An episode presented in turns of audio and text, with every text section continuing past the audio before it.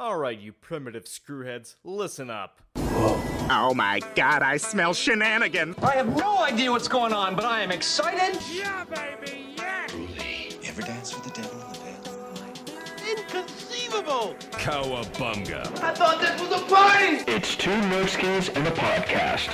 with Eric. And Jeff. Vroom vroom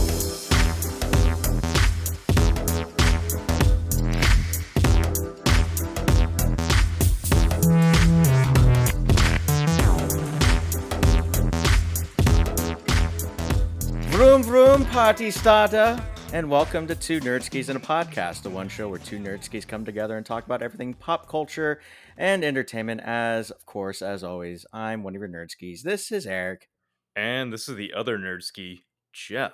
Welcome. And- welcome, welcome. We have Yes, we have a treat today, indeed. Um, we are finally starting to take a look at uh, a, a long. I mean, we've definitely taken a look at some gems, but this is finally the first from a very well-known director, and this is our first foray into Spielberg's work. Um, of course, Spielberg, as everyone knows, is this legendary filmmaker responsible for much of pop culture, indeed. So, I mean, E.T., Indiana Jones. Um, uh, did he did he do uh Close Encounters of the Third Kind? If I'm not mistaken, was that his, also his movie too? I don't know. Never actually heard of the guy. yes, you do. After all, of course, he is also, of course, Jurassic Park as well. But this is the man that is responsible for uh, much of our childhoods, I guess, if you will, and of course, um, a very, a very uh, respectable filmmaker in his right, of course. But um, I mean, obviously, of course, I I like Spielberg. I mean, I'm not as big of a fan as Jeff is, so that's why I will turn it over to Jeff to explain why Spielberg for him is his all-time favorite filmmaker. So, uh, Spielberg is kind of the whole reason why I got into film at all. I saw, I mean, I won't get into too much detail because I want to save it for when we eventually talk about Jurassic Park, but it was the first Jurassic Park that turned my attention and love of film into uh, kind of into reality. I so it kind of yeah started with Jurassic Park, Lost World, and Jaws. That was the trifecta that got me interested in the prospect of filmmaking. It um, you know it was really the first time that I got interested in watching behind the scenes documentaries and this Spielberg guy always kept showing up and the way he would always describe his craft really uh, really struck a chord with me and it just kind of took off from there. And eventually i discovered the topic we're discussing this evening and that is his uh not his complete debut uh i know he he had some television work prior but in 1971 for the abc movie of the week lineup steven spielberg brought us duel which actually later this year will be celebrating its 50th anniversary Is it really? I, I, Oh, get, yeah. I didn't realize that. Oh, that's that's actually pretty cool. Um, I, I yeah, I guess 1971, 2021, that makes sense. But I, I mean, I, I I didn't realize it had been uh 50 years at this point. Yeah, I, Um, I actually didn't. Uh, I didn't realize that until uh, looking at the release date of this, and so really, it's going to be the 50th anniversary when we got Spielberg. So I think uh, later this year, because at the time we're recording this, it's early May. So I hope later this year, uh, this movie will be far more celebrated because I always felt Duel has always kind of fallen under the radar. Uh, you know, whenever whenever you discuss Spielberg, there's so many good films under his belt. Jurassic Park, Jaws, uh, Saving Private Ryan, E.T., Schindler's List, countless movies. It you know, fucking Close Encounters, in like Indi- the Indi- Indiana Jones trilogy, and uh, it, it's fucking Steven Spielberg. But Duel always seemed to be the one that fell in between the cracks, and I hope that us talking about it will entice you to to check this movie out because this movie is a fucking masterpiece. Well, I mean, it's it's definitely one of those ex- obscure movies from uh, well-known filmmakers. I mean, like, I mean, there have been plenty of movies that have been made by uh, well-known filmmakers today that you know don't necessarily get the attention that they get. I mean, for example, there's a movie called The Keep that's directed by Michael Mann, um, and I think he has disowned that movie. But from what I've seen, it actually seems r- really cool. It's about Nazis eh, fighting off a fi- fighting off the um, I guess Jewish folklore monsters or whatnot. Um, but yeah, it's a it's an interesting premise, and this is the same guy who would later direct one of the greatest crime movies of all time, uh, Heat. So Well, I'm well. I'm sure. Uh, I'm sure he didn't doesn't disown that movie as much as David Fincher disowns Alien Three. I Alien Three is Alien Three for what it is, but um, so yeah, I so yeah, Fuck Jeff had. Fuck Alien. what was that? You, you you don't like that movie? dude? The opening scene takes a giant shit on one of the greatest action movies ever made. blame 20th century fox then whatever. Um so yeah so duel was i mean i had heard of duel. Um i think you had maybe maybe mentioned it to me maybe several times in the past never really got into it and then you decided like hey why don't we uh, talk about it for the show? So i was like okay so then i mean so that means i have to watch it. And so um i mean who would have thought that the idea of uh, a man being chased by uh, a disgruntled uh, trucker on uh, the California uh, back roads would be an enticing thriller. Um, and surprisingly, it was. It's I wouldn't say it's a masterpiece, but it's definitely a forgotten gem that um, that definitely deserves more attention. Because, um, so I mean, first of all, um, I like that there's not really there's not really a lot of dialogue in this movie. It,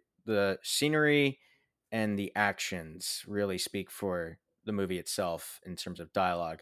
But um, essentially, the plot is is you have a Dennis Weaver playing David Mann, who's going on a business trip, and he's like, "I'm taking the back roads of California to get to my uh, destination." And so along the way, he passes this trucker, um, and uh, and I guess the trucker's like, "You piece of shit," and so uh, the entire movie, the trucker does everything he can to uh, antagonize David.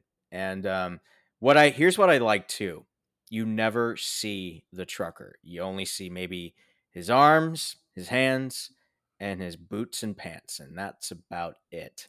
Um, because it, I really, I mean, yes, the driver is an antagonist, but the real the real antagonist is his truck because that is a very just the way the the truck looks is very antagonizing.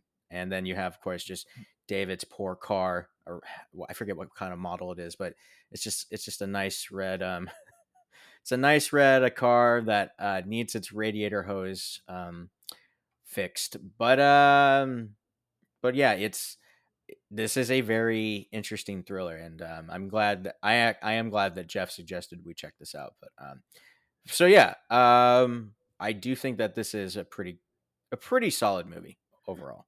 So I think what has actually made me declare it a uh, a masterpiece is just all the little scenarios that came together to make this movie as good as it was.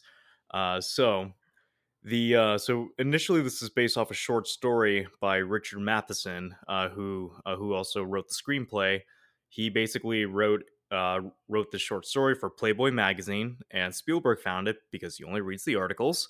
Uh, and essentially, uh, when he read it, he it immediately caught his eye because he thought this sounds like a- a Hitchcock movie, and so he immediately got in contact because at the time he was looking to uh, to start directing a a film because at that time he uh, only had a few short films under his belt. Uh, he uh, directed a couple episodes of uh, Rod Serling's Night Gallery, but uh, but this movie, uh, but this premise really caught his attention, and he was given 12 days by, or actually no, I'm sorry, 10 days by ABC to make this movie, and Wait, so you're telling me this movie was made in ten days?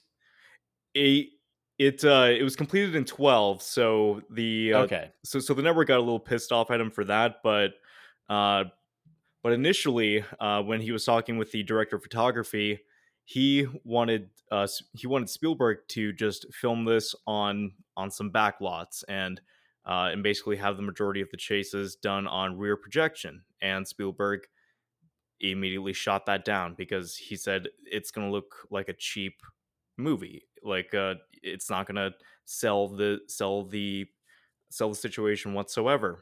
And and so the uh, so the DP just kept telling him, dude, there's no way that you can film a movie like this on this grand of a scale in this in the short amount of time and Spielberg basically took that as a challenge. So in the hotel room that uh, that the network provided for him while they were shooting the movie, in order to help maintain continuity, Spielberg essentially drew up uh, an architectural blueprint of the of all the events of the movie that essentially circled around the walls of his of his hotel room and basically just mapped out everything like okay this is where uh, this is where David Mann first, uh, you know, goes around the the truck driver. This is where the diner happens. This is where the telephone booth scene happens, and uh, and this helped him stay on schedule. This helped him, uh, like I said uh, just a second ago, it helped him maintain continuity. And one of the techniques that uh, that really helped them uh, keep on schedule was uh, was essentially in order to get various different shots, especially especially the wide shots, what they would do is they would they would just drive down a stretch of road for probably about a mile, and all they would do is turn around and film from the opposite direction. And that helped them double the amount of footage right then and there. Also using multiple camera angles.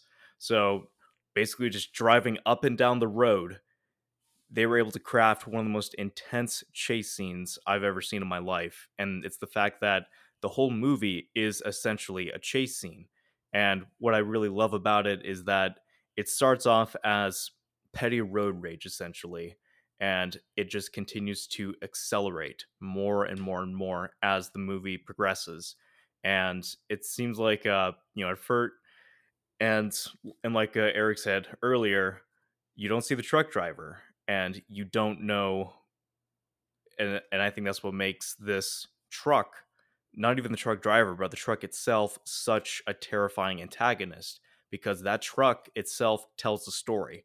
Uh, Spielberg himself said that all the various license plate on the truck are supposed to represent all the other people he's killed on the road. Mm. And so it uh, and so that alone cre- makes you kind of makes the imagination go wild. Like, what is the story behind this truck driver? Like, what's his motive? And it's not only the fact that he's trying to uh, run this guy off the road, it's the fact that he is toying with him psychologically. There's that uh, there's that scene where uh, where Dennis Weaver is uh, is uh, is halted down by uh, by the school bus driver, and and as soon as he uh, gets caught up on uh, on the bus and the truck driver is on the other side of the tunnel, starts driving towards him. That freaks him out, and he's saying, "That guy's trying to kill me. I have to go." And as soon as he, as soon as he gets the hell out of there, the truck driver then actually helps out the school bus, making him look like a lunatic.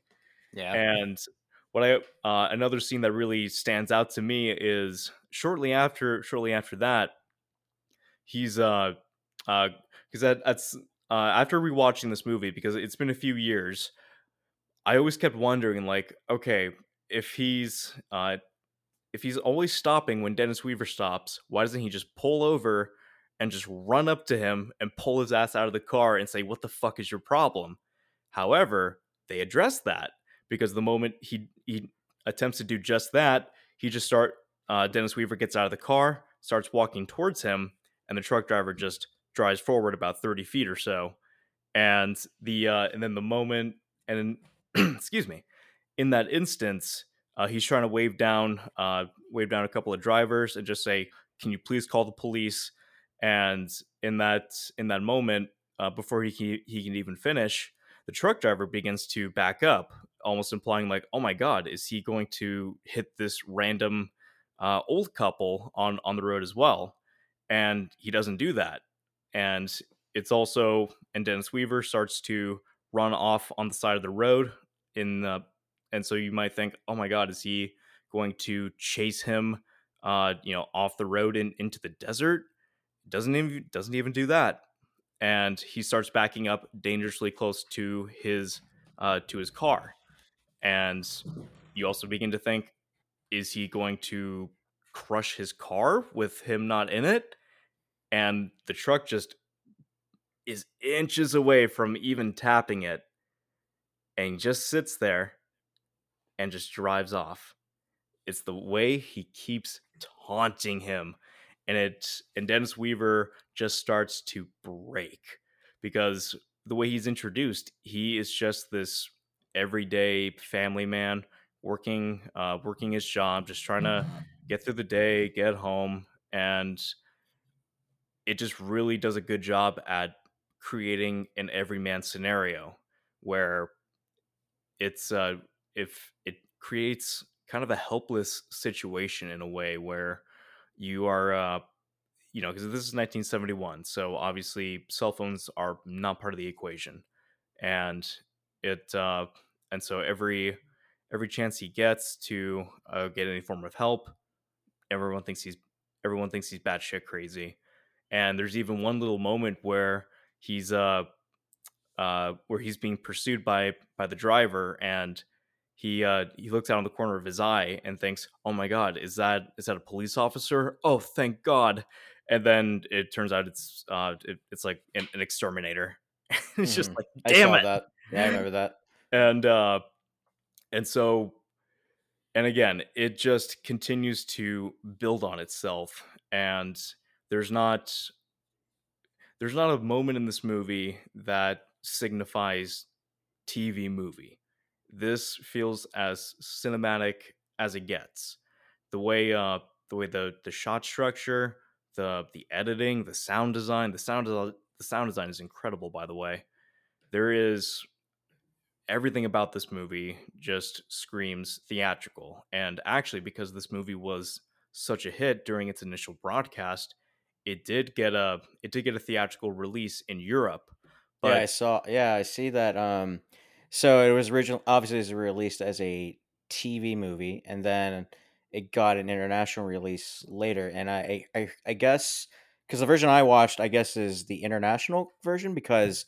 So I guess the original TV version ran for only seventy four minutes, and then the Right. actual theatrical version's ninety minutes.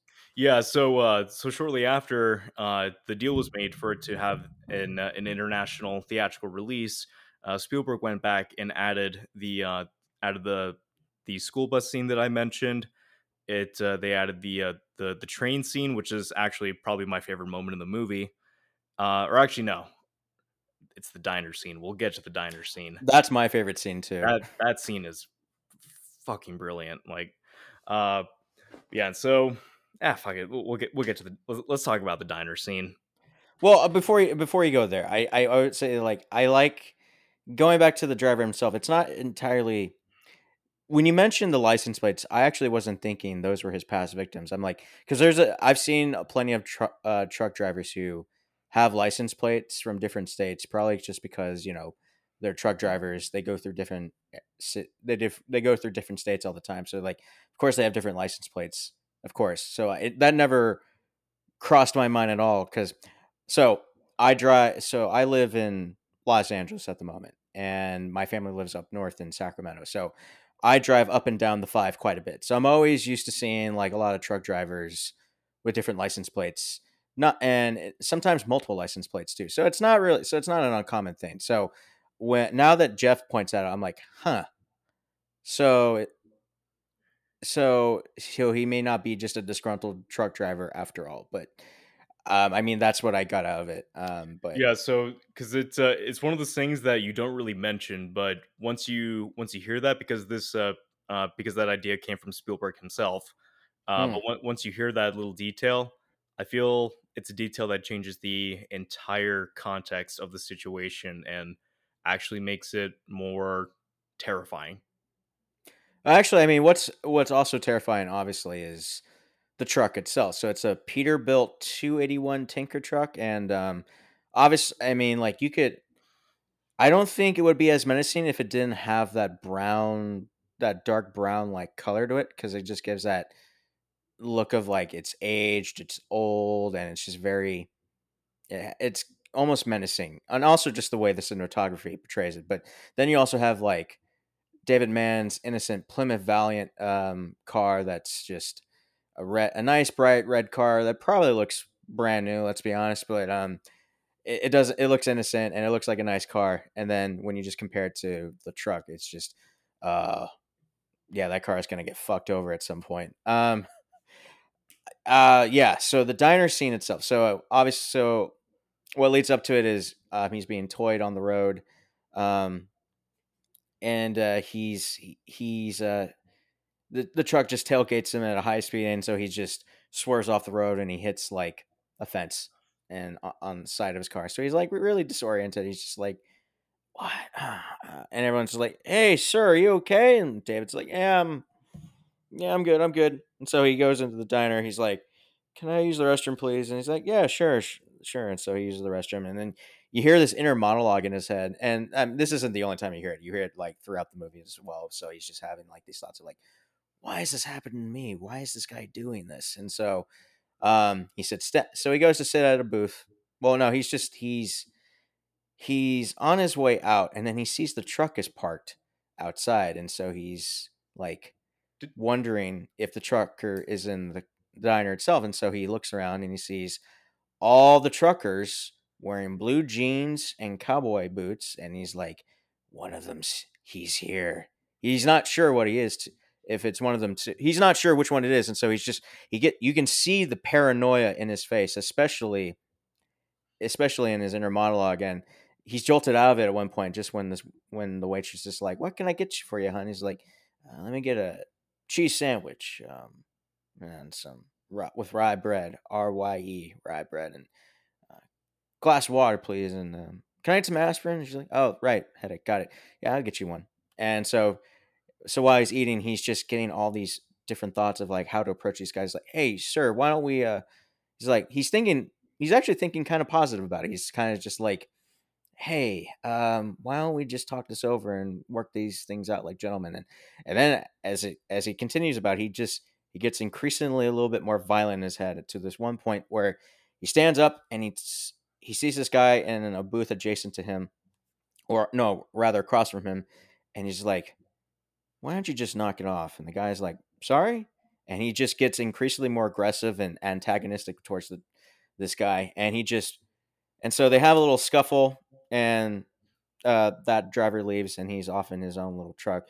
And then when he's and then when he looks outside, the truck finally leaves, and he realizes that guy never walked out of the truck on purpose just to fuck with him even more.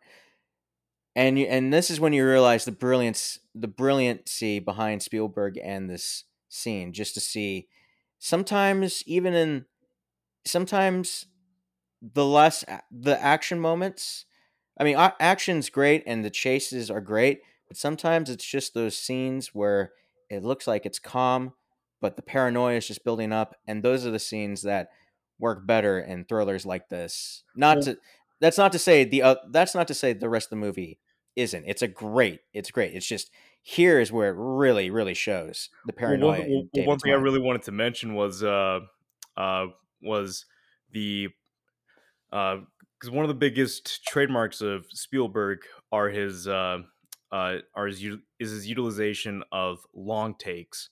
And yeah there were quite a few and- long takes. and this is and that diner scene is where I think it's perfectly implemented and kind of kind of foreshadows how this is really able to showcase his uh his talent behind the camera because it, the way uh the way the shot is first set up he is uh he's right at the front door of the restaurant and it follows him into the bathroom he's just wiping down his face and then he goes back uh back out through the restroom uh out uh towards the hallway uh essentially back towards where he starts.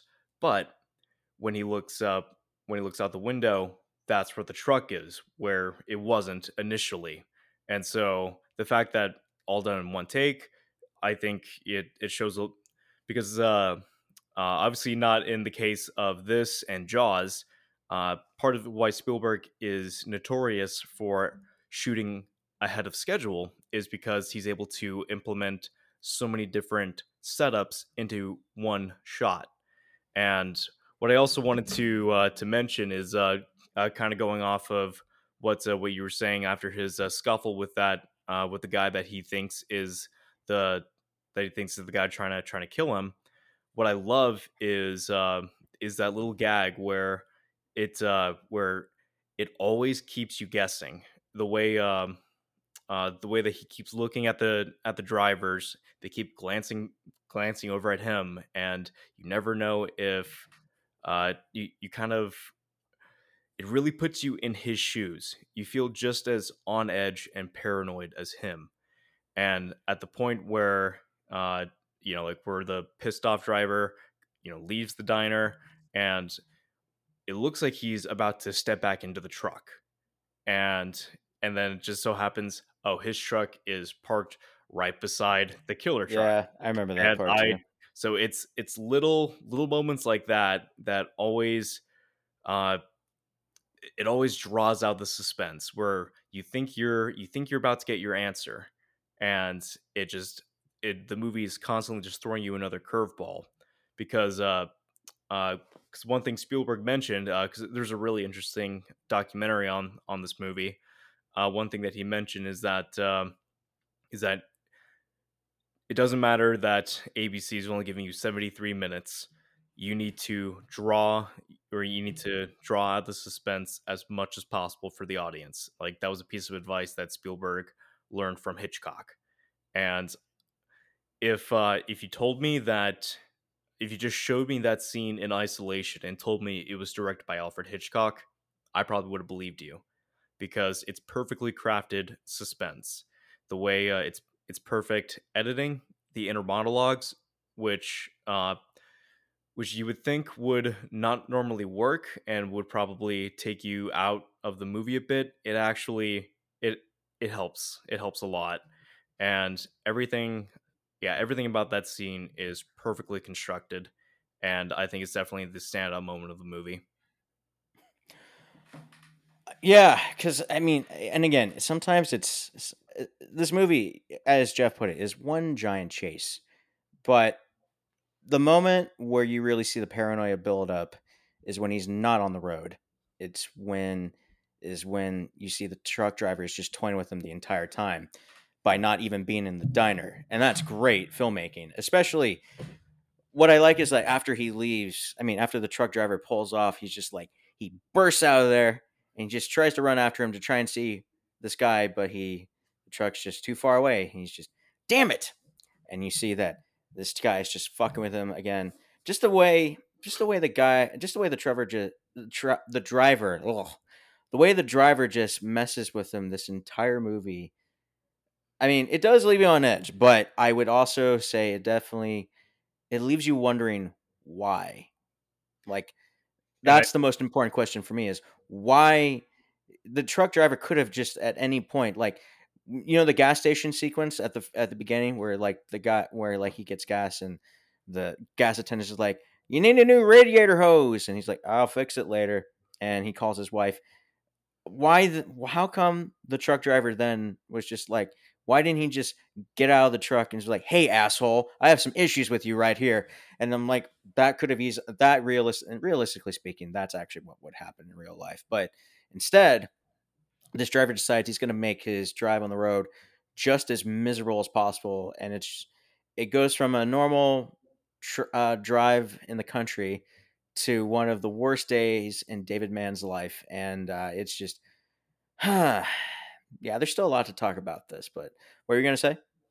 Uh, so uh, I actually wanted to to mention uh mention another scene where uh it's uh because at, at one point uh uh because excuse me uh so there's a moment where uh where David Mann does uh pulls a really smart maneuver.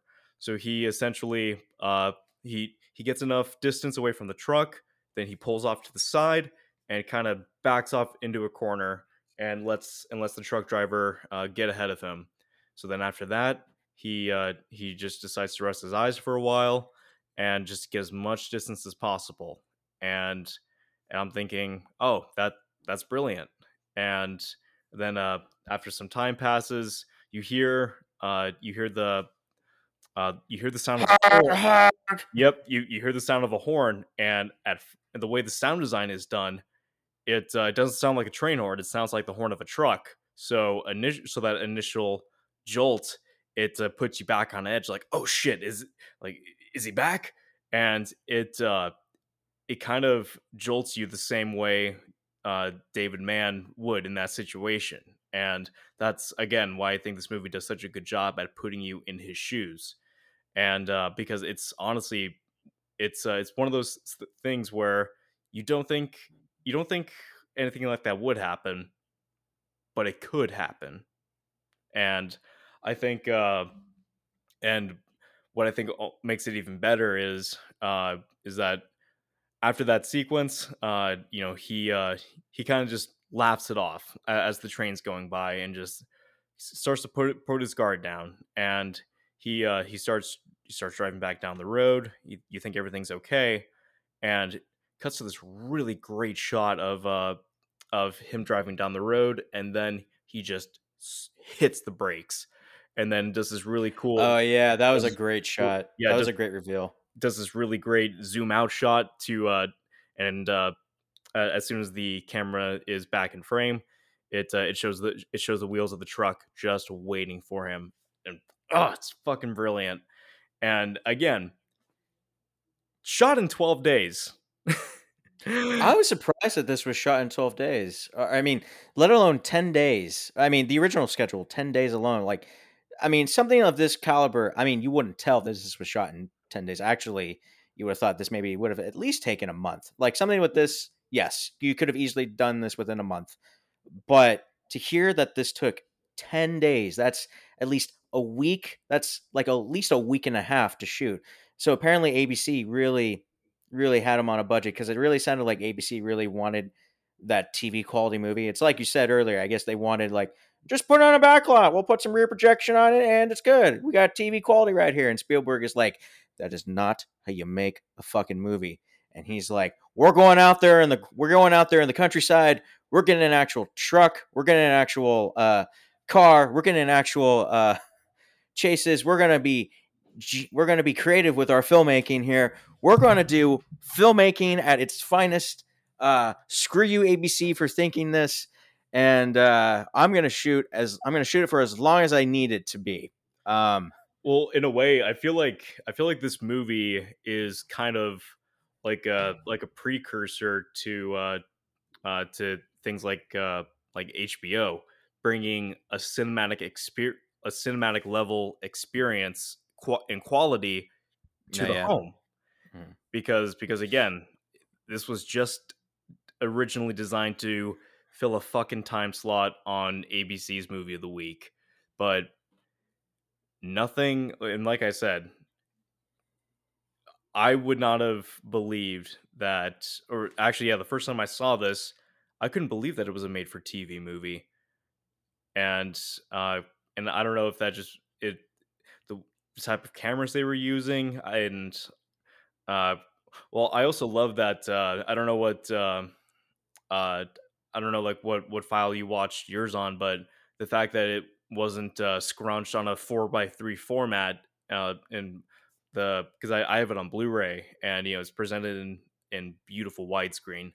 Uh, yeah, it's uh, it really is able to capture a genuine cinematic look, and uh, especially the way uh, Spielberg intentionally, uh, like he he basically said, "I need a red car," and that red car really I I think beautifully uh, contrasts with with the desert landscape and with the brown truck, and it um, and so when you're looking at it as wide of a shot as you as you can get, that red truck being chased by or that red car being chased by that truck, it uh, it just it creates an image that uh, that that can be perfectly uh, perfectly portrayed. It's uh, yeah, this movie is just one giant cat and mouse game. And well, it it also it uh, sorry I didn't mean I didn't mean to cut you off, but I was just saying I was just like to think that since you mentioned the how the car is, you know, out of you know stands out from the landscape and the red truck. I mean, the red truck, the brown truck. I would think that it's. I think it's just because it's David. Also, you know, the movie takes place somewhere in California. I would say. Well, it definitely looks like he's driving from Los Angeles, and then because I definitely recognize the five at one point, and I'm like, it's weird seeing the freeway that I frequently drive on look this clean and not as cluttered up as it does now in 2021. But my my point is is um, I think it's a nice contrast because you know he's he's a city he's a city man, pretty much out of his element, driving out in the countryside to his business trip, and so he really just kind of has to deal with um, deal with life out in the out in the country and this is what he gets himself into. It, it, it turns into a it turns into a nice what should have been a kind of a boring drive into one of the worst days of his life and it definitely was a memorable one in his case. I also want to uh I want to mention the uh the phone booth scene. Well, oh yeah. That well, was a good scene too. well for one, it features my uh my favorite movie goof of all time of uh uh so the moment uh, David Mann steps into the phone booth, you can see Spielberg's reflection. wait what You didn't catch that? no i what all right i gotta take a look here Okay, yeah. Um, please keep talking in the meantime i'm just gonna look for a still of it on uh google images oh, you'll you'll find it. It's yeah. Once you see it, you'll never unsee it. okay hold uh, on and so uh uh and actually uh what it, i think this uh this scene is also a turning point because it uh it kind of shows that how how willing this truck driver is or like the lengths he's willing to go to kill this man. And the uh and actually another piece of uh interesting trivia so the uh uh so dennis weaver was actually in that phone booth when they were uh, uh when they were performing that uh, so they they did that for real obviously uh and the truck driver uh who was a hollywood legend uh stunt driver Yeah, Carrie. Um, what was it? Carey Loftin. Yes. And so he basically uh so they they they had a fail safe option of uh you know if he didn't see Dennis Weaver get out of the truck or uh, uh, get out of the phone booth I mean uh then he would just swerve off to the side and they would just uh, try to set it up again. But they got it all in one take. And so the moment uh so the moment Dennis Weaver is getting out of that phone booth, he is uh he's just he just circles around and is hitting all those uh is hitting all those cages that are filled with uh, that are filled with snakes and spiders. And by the way, I love that lady who owns the gas station. Take a All look. right, at my, well, take, take a look at before- my snakes. Take a look at my snakes when you get a chance. Before you get there, um, so uh, back to that note of Spielberg in the telephone booth. I've taken a look at an image here, and I'm like, oh my god, Right? oh my god. Someone, I literally, someone had to literally point an arrow to it, and I thought, looking at the image, I'm like, is that David? Is that is that Dennis Weaver's arm I'm seeing there? Kind of just like being there, and then you kind of no, there's a neck. You can kind of see the neckline and like a white collared T-shirt that looks very different from David's um, blue shirt. And I'm like, oh my god, oh yeah, and it kind of looks like there's a well, there's also like chainmail, but yeah, yeah, I think uh, that's Spielberg, huh? I think he's holding uh, the I think he's holding the script in his hand. Is he holding? I can't. It's really kind of. I really can't tell that well. Um, seeing this, but Yeah, good, Um, I, I remember the first time I saw this movie, and I uh uh because it uh I, I think I'm pretty sure it was on DVD, and it uh, it was a decent quality, and uh and because that uh, that DVD was actually presented in the four by three format, so the way it was uh so the way it was cropped, it uh so that side of the frame just became so much more noticeable, and so the moment uh so the moment Spielberg showed up, uh I I had to pause it. I looked I looked at it and I just I looked at the face. I'm like, oh my god, that's Spielberg. I wonder. You know, I wonder if it's one of those cases of where you know it's an older movie. Well, um, no, well, because it's, it's- uh, well, well, well, in the uh, in the Duel uh, documentary, which uh, which you should definitely check out. It's really interesting. Uh, Spielberg didn't uh, didn't have the luxury of uh, of wat- watching dailies. Uh, because- Uh, oh, okay. so that uh, they didn't I think he said they didn't have the the budget to uh to for that uh, for that equipment because they would have to uh I think they would have to have like a little uh like a special projector to uh, uh to look at the film stock. But with uh so pretty much once uh uh so once they got all their shots, they just had to assume that it looked good. It, like all right, cool, we're moving on.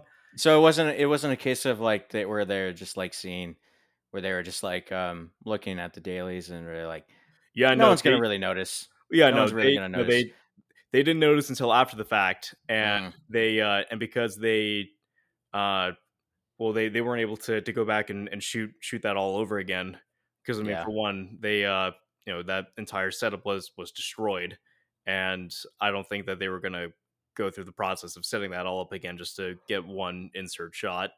Well, that was a really good scene altogether because it again that builds more on the hype. It- Again, it builds on the fact of like how just this driver's just fucking with him. Like the moment he finally, you know, the moment when he finally is able to phone the police, the truck driver's like, uh, "Hold my beer," and you don't get to do that. Uh, just drives straight into the phone booth, and then like downs like all these uh, cages with reptile with rattlesnakes and tarantulas and you just hear the so crazy old for- lady I feel so I bad know. for that, lady. It's like just oh, like she, creatures what are you doing with my critters why'd you run over my critters she she just loves her snakes. she didn't deserve She- that, man.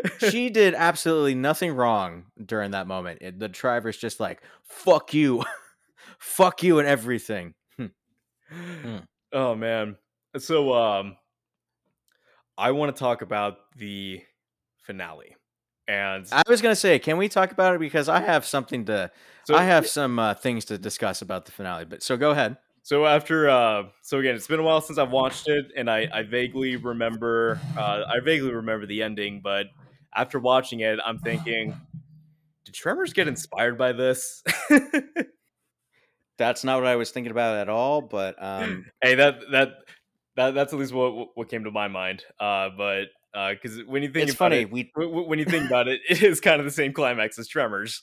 Yeah, it kind of is actually, but no, it's it's funny that you mentioned. It's like God, every time we do the show, we cannot escape fucking tremors, even when we're not talking about fucking tremors. Jesus, because Tremors is fucking awesome. yes, Anyway, it is. Yes, uh, it is. We might as well be the podcast that just we might as well just call ourselves the Tremors podcast at this point. But okay, And moving on. occasionally talk about other shit.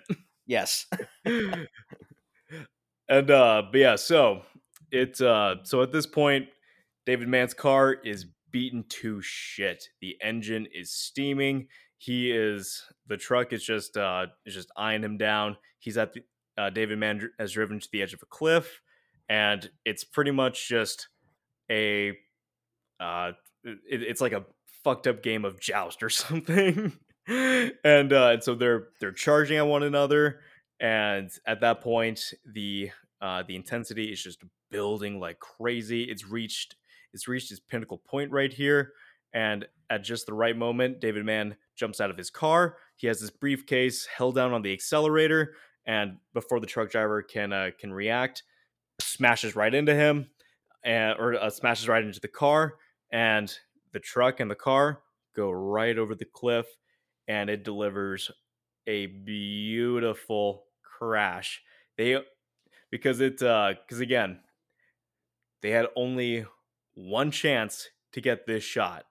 If they fucked up on this shot, that's the movie then. Essentially, the, the movie's fucked essentially because they they could not they couldn't get another truck and they wouldn't have the time or money so everything relied on that final shot and the end result is phenomenal the way it's uh the speed that it's shown in you're able to see every de- every little detail i love uh i love like when all the smoke is uh, is emerging you still see uh you can see like the uh the edge of the tanker kind of emerging from the uh from uh from all the all the fucking uh steam smoke whatever you, you know what i mean from the pipes, I, I know what you mean. And uh mean. and it, it looks spectacular and also a random little piece of trivia so there's uh uh so spielberg uh loved this stock dinosaur sound from the 1960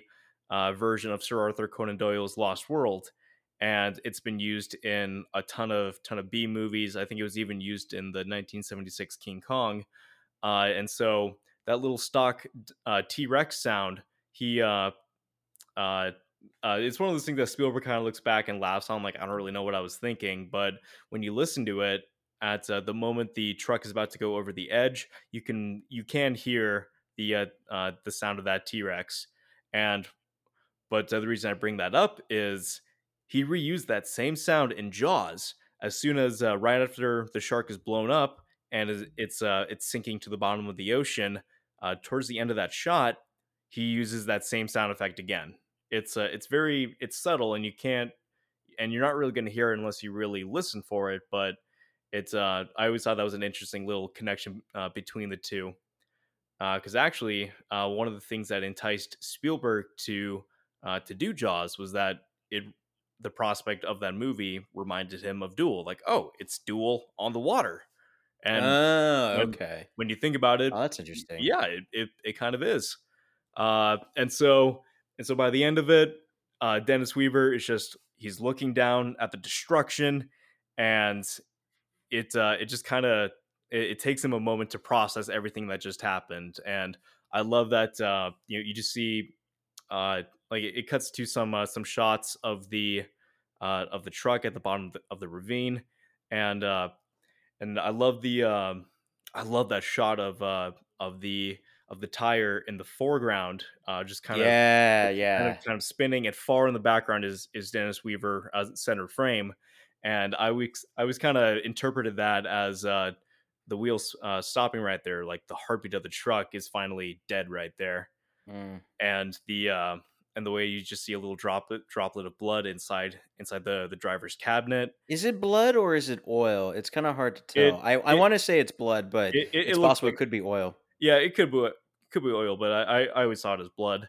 Uh, and then he just, and then Dennis Weaver just is just cheers, and he is he's ecstatic, like oh my god, it's over.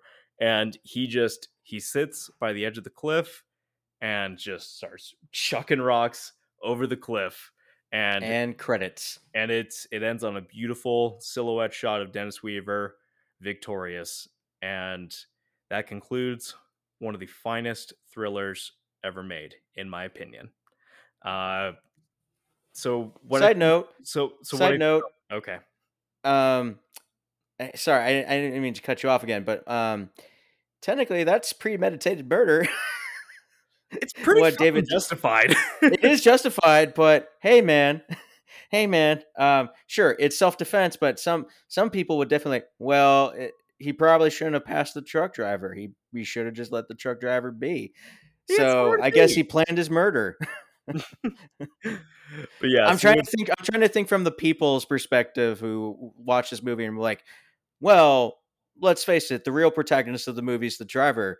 David's just an asshole who cut him off, and now the truck driver has every reason to fucking kill him, to fucking kill him and toy with him because this asshole fucked him over. you know fucking what, like, you know, folk. like, just just make a make a fucking cobra kai esque version of this Yes, yes, make the protagonist the asshole yes, exactly, David Mann was the villain the whole time. exactly. Get on it, Spielberg. oh god, that that's funny. it's so uh So what I, I need. That just reminds me. I still need to watch Cobra Kai. Yes, you fucking do. That show's incredible. Uh so anyway, the um what I think in a way it's um this movie kind of reminds me of uh what I think this movie's strongest elements are something similar that I would attribute to uh to something like Halloween. Its brilliance lies in the simplicity. And it uh it uh it takes this simple little premise and is able to do so much in terms of its visual storytelling, uh, the way that it perpetuates fear, paranoia, uh, the way it just builds to this really intense climax, and it uh, and obviously like uh Halloween's probably not the best example, but it, it was it was just the first thing that that came to my head. But with um, and I I love that it uh you know after all this uh you know because the majority of the soundtrack uh you know th- there is a uh, there is a score in this movie, but it's not utilized that much. A majority of the sound is this is the sound of David Mann's car and the truck, and you know horns blaring and all that, but a majority of the sound is accompanied from those two vehicles and so to have the uh for the final sound to leave you on just being the the quiet subtle desert winds and i, I don't know just something about that I, I find so perfect and there's it when you watch this i i think it it just spells out hey the guy behind the camera is gonna have a really good fucking career I mean, it definitely shows because I, I, I mean, I mean, there are definitely point. I will say there were moments for me where it was like, you know, they're driving. I'm just like, eh, I'm kind of, kind of like uh, moving along here, moving along here. Because again, something. I mean, like once it- when it I got to something, like, I, will say it definitely it uh, it definitely gets better on, on repeated viewings.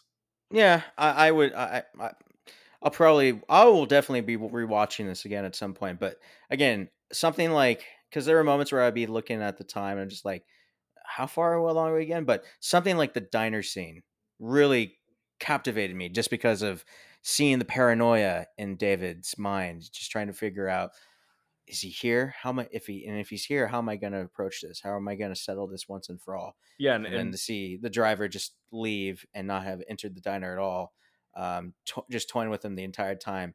and yeah, brilliant and, filmmaking. and and kind of like we mentioned earlier, uh, De- Dennis Weaver has he this entire movie is carried on his shoulders, and the way that he just delivers such nervous energy, he just he feels so genuine in uh in every in in all of his actions and everything about his performance feels so grounded and believable and he Mhm. he did an absolutely phenomenal job in this movie so I i was gonna say he looked familiar, Dennis Weaver, because I was trying to see if I had seen him in anything, and I'm like, I'm trying to figure out what I had seen him in before, and I realized, oh yeah, so he's in the movie Touch of Evil, which is um this really great um it's one of Orson Welles' movies. It's like one of the best film Oh, noir movies ever made, and it has the way it opens on that one long, uh, one long uh, tracking shot, and I'm like, that is one of the best tracking shots I've seen i still in a very long see it. time.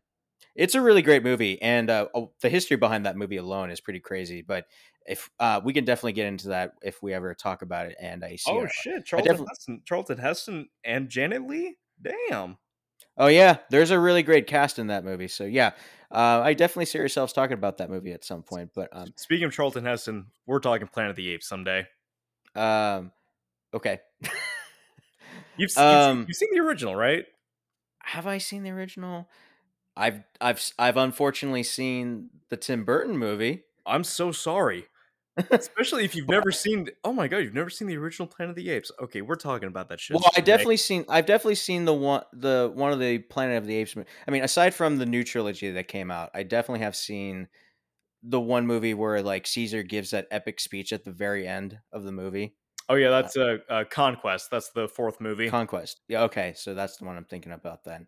Um, uh, but going back, so going back here, no, day. Uh, I mean, Dennis Weaver, uh, a great veteran actor at that point. Um, maybe not as well known as other great actors of his time, but definitely, definitely plays definitely plays that character well of a character who's just, you know, he's just on a business trip and he's just minding his own business. He comes across a trucker who is just in the way and he's like, I don't want to be stuck behind this guy. And uh, he decides to pass him. And I guess this trucker's like, you piece of shit. And decides that he's going to make his day, his very, his drive very miserable. And hence, I still think that there needs to be a Cobra Kai S version of Duel. oh god that, that was seriously funny The truck driver did nothing wrong except uh, get revenge. he's, he's trying to make a living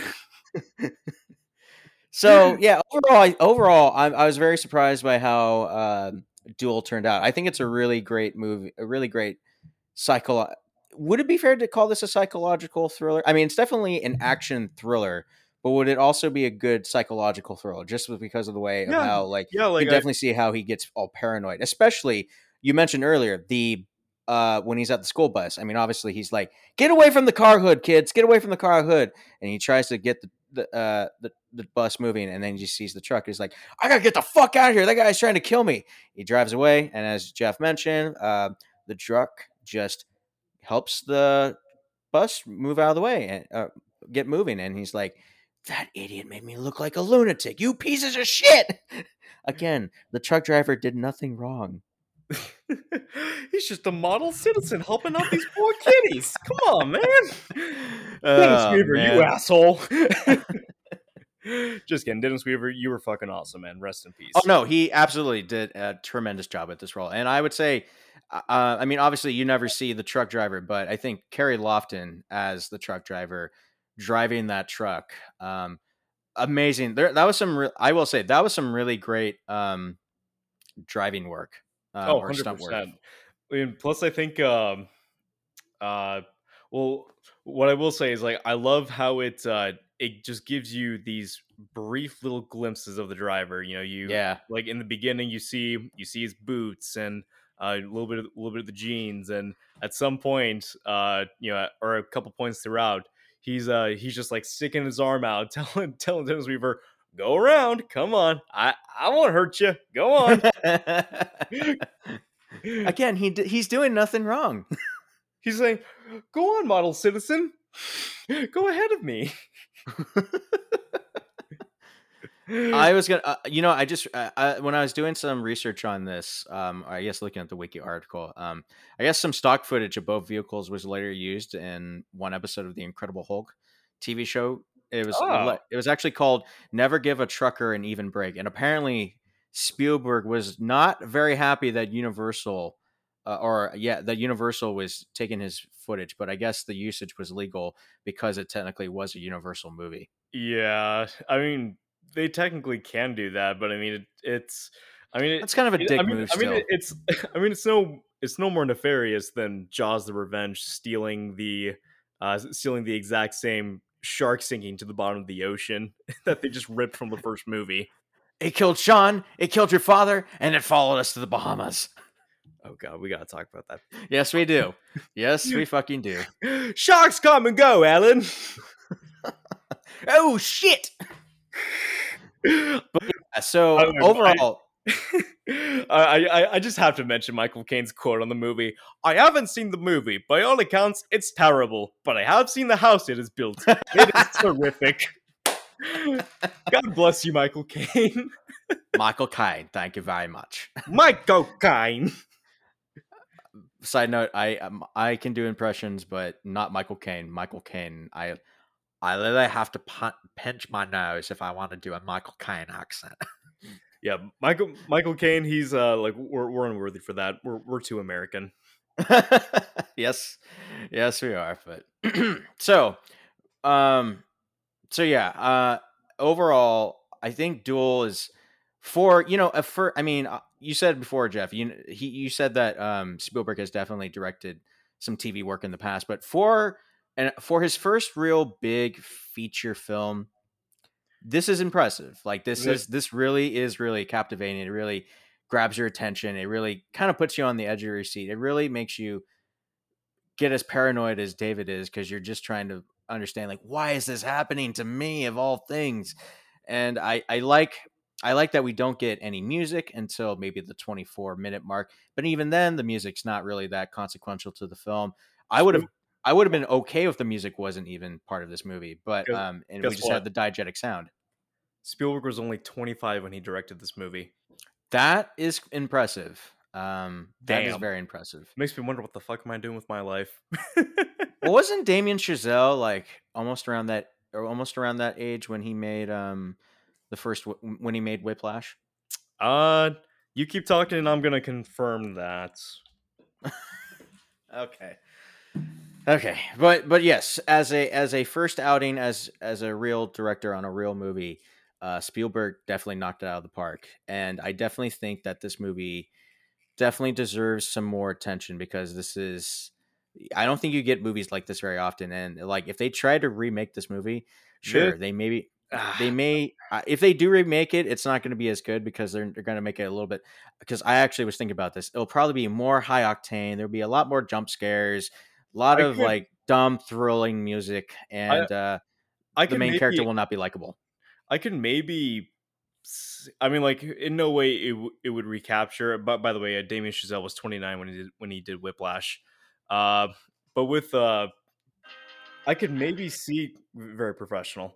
Uh, I could maybe see Blumhouse doing a doing it, and if they kept the basic spirit of the original and just focused on the thriller aspect of it and didn't make it a gore fest, I think they, I I, could definitely see uh, see Blumhouse uh, uh, tackling that because because I mean shit, Blumhouse made Whiplash, so they're they're able to to definitely branch off and make uh, different types of uh, different types of films.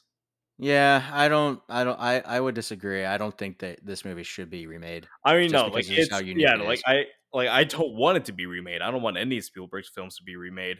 But if it were to happen, then I that's like one of the only scenarios where I could be at least like uh maybe we'll see, but it would all depend on on who would be a- attached. But that doesn't mean I want it to happen because I really don't. Because I because I think this movie holds up wonderfully well.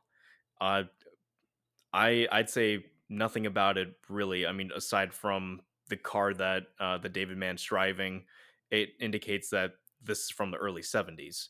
Other because because Jaws, I think, is a is a great little time capsule of 1975, uh, or just uh, that time period in general. Uh, same with Close Encounters, but Duel is one of those movies that, uh, like, yeah, it was made in the early 70s, but it's uh, it's you could totally it- change some it- things it- around it's still timeless. I mean, yeah, like like basic things, like is like when you go in the diner, but aesthetically speaking, very few elements signify that this movie's from the early 70s.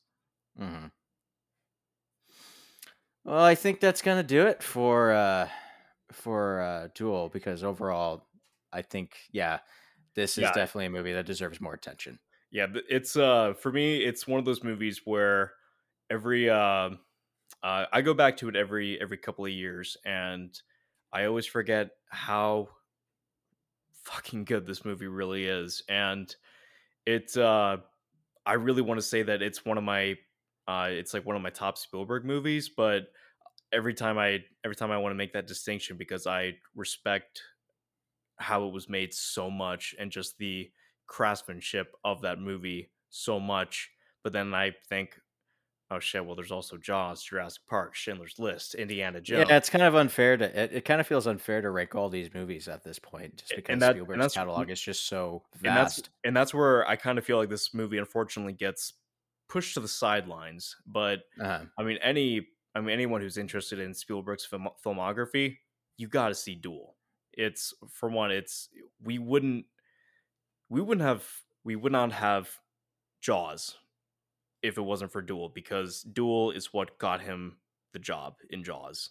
So any uh, any Spielberg movie you love, you gotta you gotta thank the source, and the source is Duel. Well, I would say even even if you're not a Spielberg fan, but you just appreciate film and you want to see more like older films, like this is a good ch- this is a good pick too.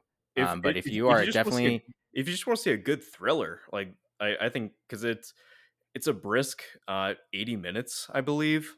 90 minutes. Uh yeah, it's a brisk 90 minutes. It flies by.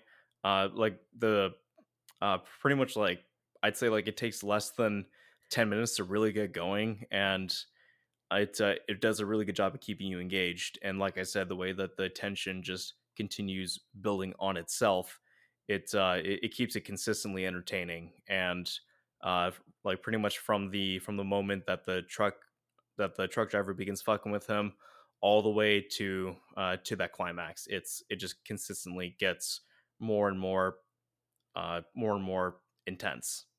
Mm-hmm.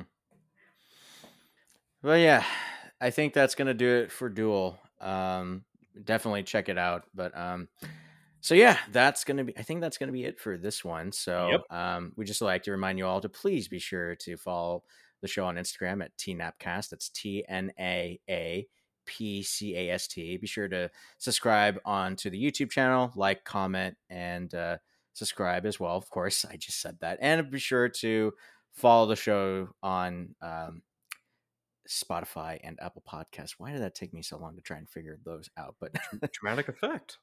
Dramatic effect indeed. So, uh, from all of us here, um, again, my final thought is the truck driver did nothing wrong. So, David Mann is the villain. all right. So, uh, for uh, for all of us here at Two Nerdskis in a podcast, this is Eric. and this is Jeff. Uh, stay shiny, everybody. Have a good one.